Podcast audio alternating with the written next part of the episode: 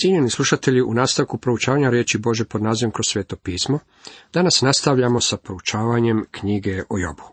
Osvrćemo se na 34. poglavlje. Najprije čitamo ovo poglavlje. Elihu nastavi svoju besjedu i reče. I vi mudraci, čujte što ću reći. Vi ljudi umni, poslušajte mene, jer uši nam prosuđuju besjede, isto kao što nepce hranu kuša. Zajedno ispitajmo što je pravo i razmislimo skupa što je dobro. Job je utvrdio, ja sam pravedan, ali Bog meni pravdu uskraćuje. U pravu sam, a lašcem prave mene na smrt prosreljen, a bez krivnje svoje. Zar gdje čovjeka ima poput Joba koji porugu pije kao vodu, sa zlikovcima koji skupa hodi i s opakima isti dijeli put? On tvrdi kakva korist je čovjeku od tog što Bogu goditi želi? Stoga me čujte vi ljudi pametni. Od Boga zlo je veoma daleko i nepravednost od svemogućega, te on čovjeku plaća po dijelima, daje svakom po njegovu vladanju. Odista Bog zla nikada ne čini, niti svesilni kad izvrće pravo. Ta tko je njemu povjerio zemlju i vasioni svijet tko je stvorio?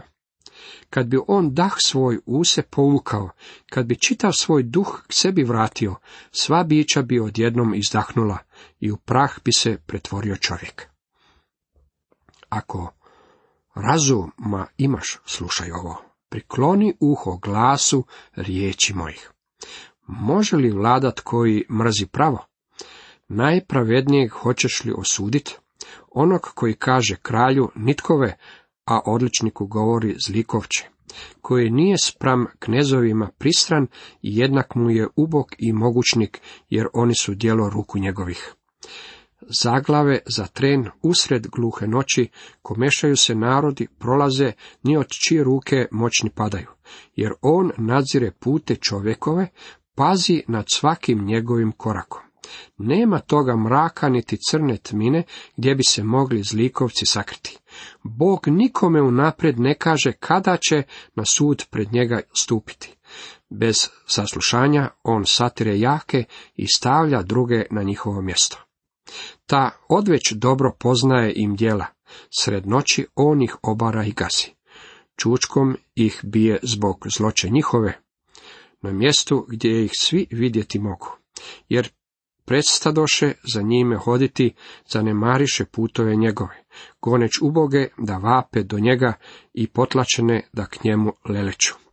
Al miruje li tko da njega gane, zastreli lice tko ga vidjet može, nad pucima bdi koji i nad čovjekom da ne zavlada tko narod zavodi.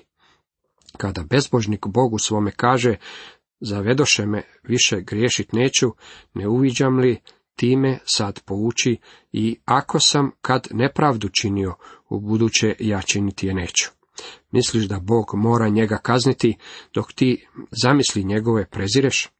Ali kada ti odlučuješ, a ne ja, mudrost nam svoju istresi de sada. Svi ljudi umni sa mnom će se složiti i svatko razuman koji čuje mene.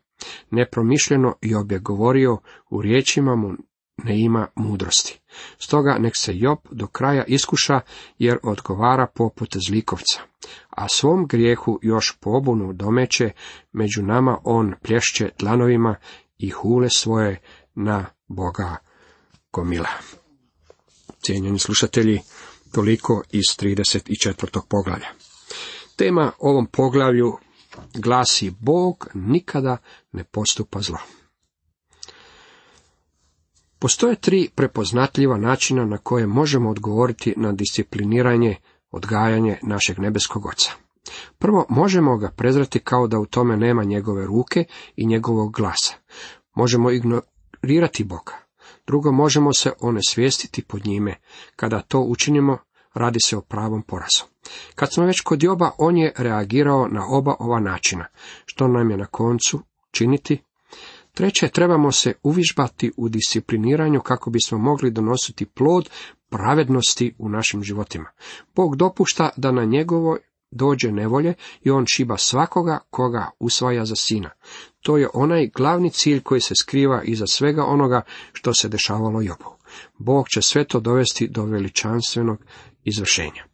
Nastavljajući slušati Elihu u 34. poglavlju, zapazite kako je za čovjeka onog doba posjedovao duboki duhovni uvid u stvari. Stvarno je branio Boga u cijeloj ovoj priči. Do ovog trenutka Bog je bio u izuzetno nezavidnom položaju, jer je izgledalo da kažnjava Joba ili zbog nekog njegovog velikog grijeha, ili ako u njegovom životu nije bilo greha, kao što je to tvrdio Job, Bog je bio nepravedan. Izgledalo je kao da Bog mora dokazivati da je Job nekakav veliki grešnik, međutim Bog to nije trebao učiniti kao što ćemo vidjeti. Da su barem Jobovi prijatelji mogli pokazati Jobu da je to bio način na koji je Bog djelovao u njegovom životu, ne u smislu da ga je kažnjavao zbog nekog njegovog grijeha, već u smislu da je Bog upotrebljavao sve ove instrumente kako bi iz života ovog čovjeka izbacio oholos i stavio ga u položaj u kojem bi se mogao pouzdavati u Boga, u kojem bi mogao odgovoriti poput Samuela dok je još bio dječak, govori, sluga tvoj sluša. Job je bio toliko zaposlen vlastitom obranom da nije uspio zapaziti kako je Bog koristio okolnosti ljude, sabejce, oluje, čak i samog Sotonu kao Bože oruđe da bi ovog čovjeka doveo do milostivog i mudrog kraja. U stvari, ovo je bila manifestacija Bože milosti. Do vijeka je milost njegova. Job je ovu činjenicu izgubio iz vida što ga je udaljilo od Boga. Moramo prepoznati da Bog djeluje u životima nas kao vjernika. Mi se zaokupljamo ljudima, stvarima i događajima i promatramo ih u odnosu na naš život umjesto da svakodnevno hodimo s Bogom. Ne živimo iznad naših okolnosti, već pod njima, a tada nas okolnosti kojima živimo okruženi jednostavno vuku sve niže i niže. Predivni Boži čovjek koji je sada s gospodinom bio mi je prijatelj u službi. Običavao se šaliti, pa bi mi tako znao reći, prijatelju, tvoj problem je što živiš pod okolnostima, a ne na njima. Jako se on samo šalio sa mnom, ono što mi je rekao, bilo je istinito. U stvari, Bog je dopustio da dobijem rak, a sada vidim i cilj toga. Nemojte me pogrešno razumjeti, nisam izvanjski pobožan da bih rekao slava gospodu zbog mog raka. To neću reći. Ja bih ga se najradije riješio odmah kad bi to bilo moguće. Međutim, stvari u tome da ja prepoznajem kako je Bog to upotrebio u mom životu, izjavljuje dr. Megi. Kada dopustimo okolnostima da se ispriječe između nas i Boga, tada je Bog isključen, a kao rezultat toga mi gubimo osjećaj njegove prisutnosti. Stižemo do položaja na kojem se nalazi briga, nevolja, bijeda i tiskoba. Umjesto mira u duši, pa zato ne osjećamo njegovu očinsku ruku nad nama. Postajemo zlovoljni, nestrpljivi, razdražljivi i počinjemo svima nalaziti pogreške. Udaljujemo se daleko od Boga i od zajedništva s njim. Ne vidimo Božje djelovanje u svemu što nas okružuje. Cijelo to vrijeme On se trudi dovesti nas natrag sebi u slomljenosti srca i poniznosti uma. To je cilj gospodnji. To jest ono za čime On teži u vašem i mojem životu. Elihu je onaj koji završava čovjekovu službu Jobu. Sada će Job iskusiti kako izgleda izravna Božja služba. To će na njega imati trojaki učinak. Promijenit će se njegov odnos prema Bogu, prema njegovim prijateljima i prema samome sebi. Dragi prijatelji, svi mi trebamo se promijeniti iznutra. Da bismo došli do tog cilja, Bog će nas trebati pročistiti. Bogu nije teško tako nešto i poduzeti, jer će nas taj proces dovesti do točke poniznosti pred njime, kada nas On može i upotrebiti. Zbog tog cilja Bog i upotrebljava kažnjavanje i pročišćavanje u našim životima. Iako nama ljudima vrlo često izgleda da je upravo suprotno slučaj. Elihu nastavi svoju besedu i reče, i vi mudraci čujte što ću reći, vi ljudi umni poslušajte mene. Elihu se sada okreće Jobovoj trojici, prijatelja, jer iza njima ima poneku riječ jer uši nam prosuđuju besede isto kao što nepce hranu kuša. Kao što ono što jedemo kušamo osjetlom za okus, tako kuša i naše uho ono, kuša riječi, odnosno prosuđuje besede. Glazba je ugodna našim ušima, pa je mi zato i kušamo našim sluhom. Zajedno ispitajmo što je pravo i razmislimo skupa što je dobro. Jednako kao što kušamo hranu koja je dobra, poslušajmo i riječ koja je jednako tako dobra. Job je utvrdio, ja sam pravedan, ali Bog meni pravdu uskraćuje. Job je cijelo vrijeme dok se opravdavao tvrdio da je pravedan i da mu Bog nije dao šansu za pošteno suđenje. Drugim riječima, Bog nije pravedan prema meni. U pravu sam, a lašcem prave mene, na smrt prostjerljen, a bez krivnje svoje. Job je ustrajan u tvrdnji da ima neku neizlječivu bolest i da nije učinio ništa čime bi tu bolest i zaslužio. Zar gdje čovjeka ima poput Joba, koju porugu pije kao vodu? Job je prezrio Božji ukor. On je smatrao da Bog nema prava ovako s njim postupati. Ovakav stav udaljio ga je jako daleko od Boga. Zatim je pod težinom ukora počeo posrtati i malaksati. Ne bismo trebali malaksati kada nas Bog kara. Bog naime čini sve ovo kako bi u našim životima postigao dobar i vrijedan cilj. Sa zlikovcima koji skupa hodi i s opakima isti dijeli put. Job se pridružio skupini onih koji protestiraju izvan neba. Nalazi se u društvu onih koji čine zlo i koji su se odlučili na put opaki. To je kao da je cijeli dan hoda ulicama grada noseći plakat na kojem piše Bog je u krivu, ja sam u pravu. Mnogi ljudi postupaju upravo na ovakav način. Job se pridružio onima koji su se pobunili protiv Boga. On tvrdi kakva korist je čovjeku od tog što Bogu ugoditi želi.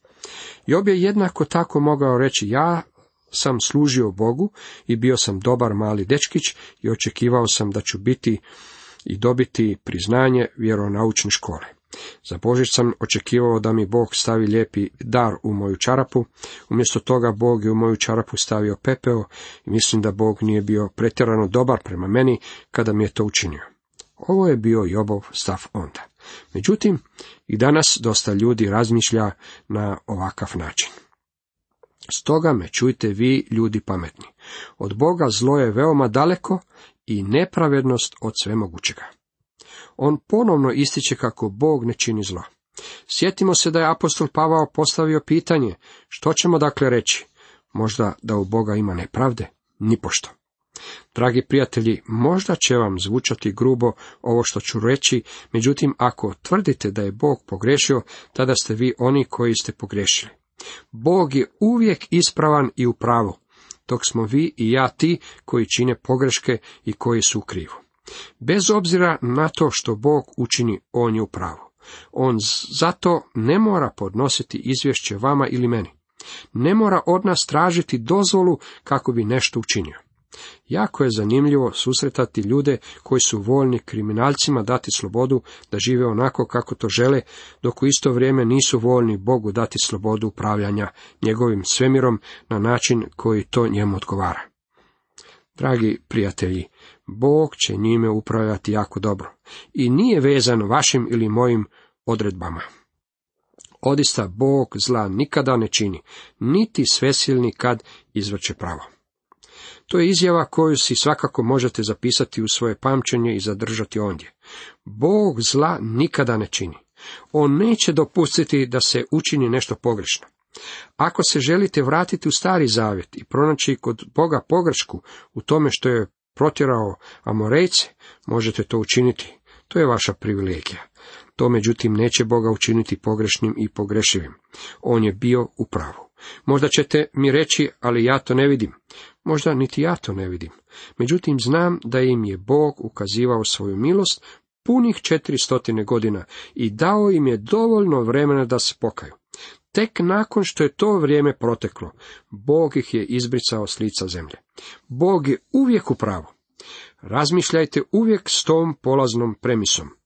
Vidite, cijeli sustav čovjekovog razmišljanja temelji se na zaključivanju iz iskustva k istini, a to i jest razlog zbog kojeg tako malo nas dospjeva do istine. Bog zaključuje na temelju istine, a on jest istina. Gospodin Isus rekao je, ja sam istina.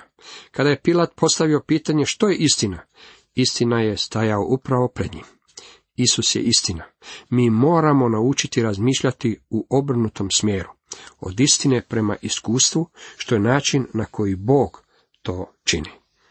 Tad tko je njemu povjerio zemlju i vas i oni svijet tko je stvorio?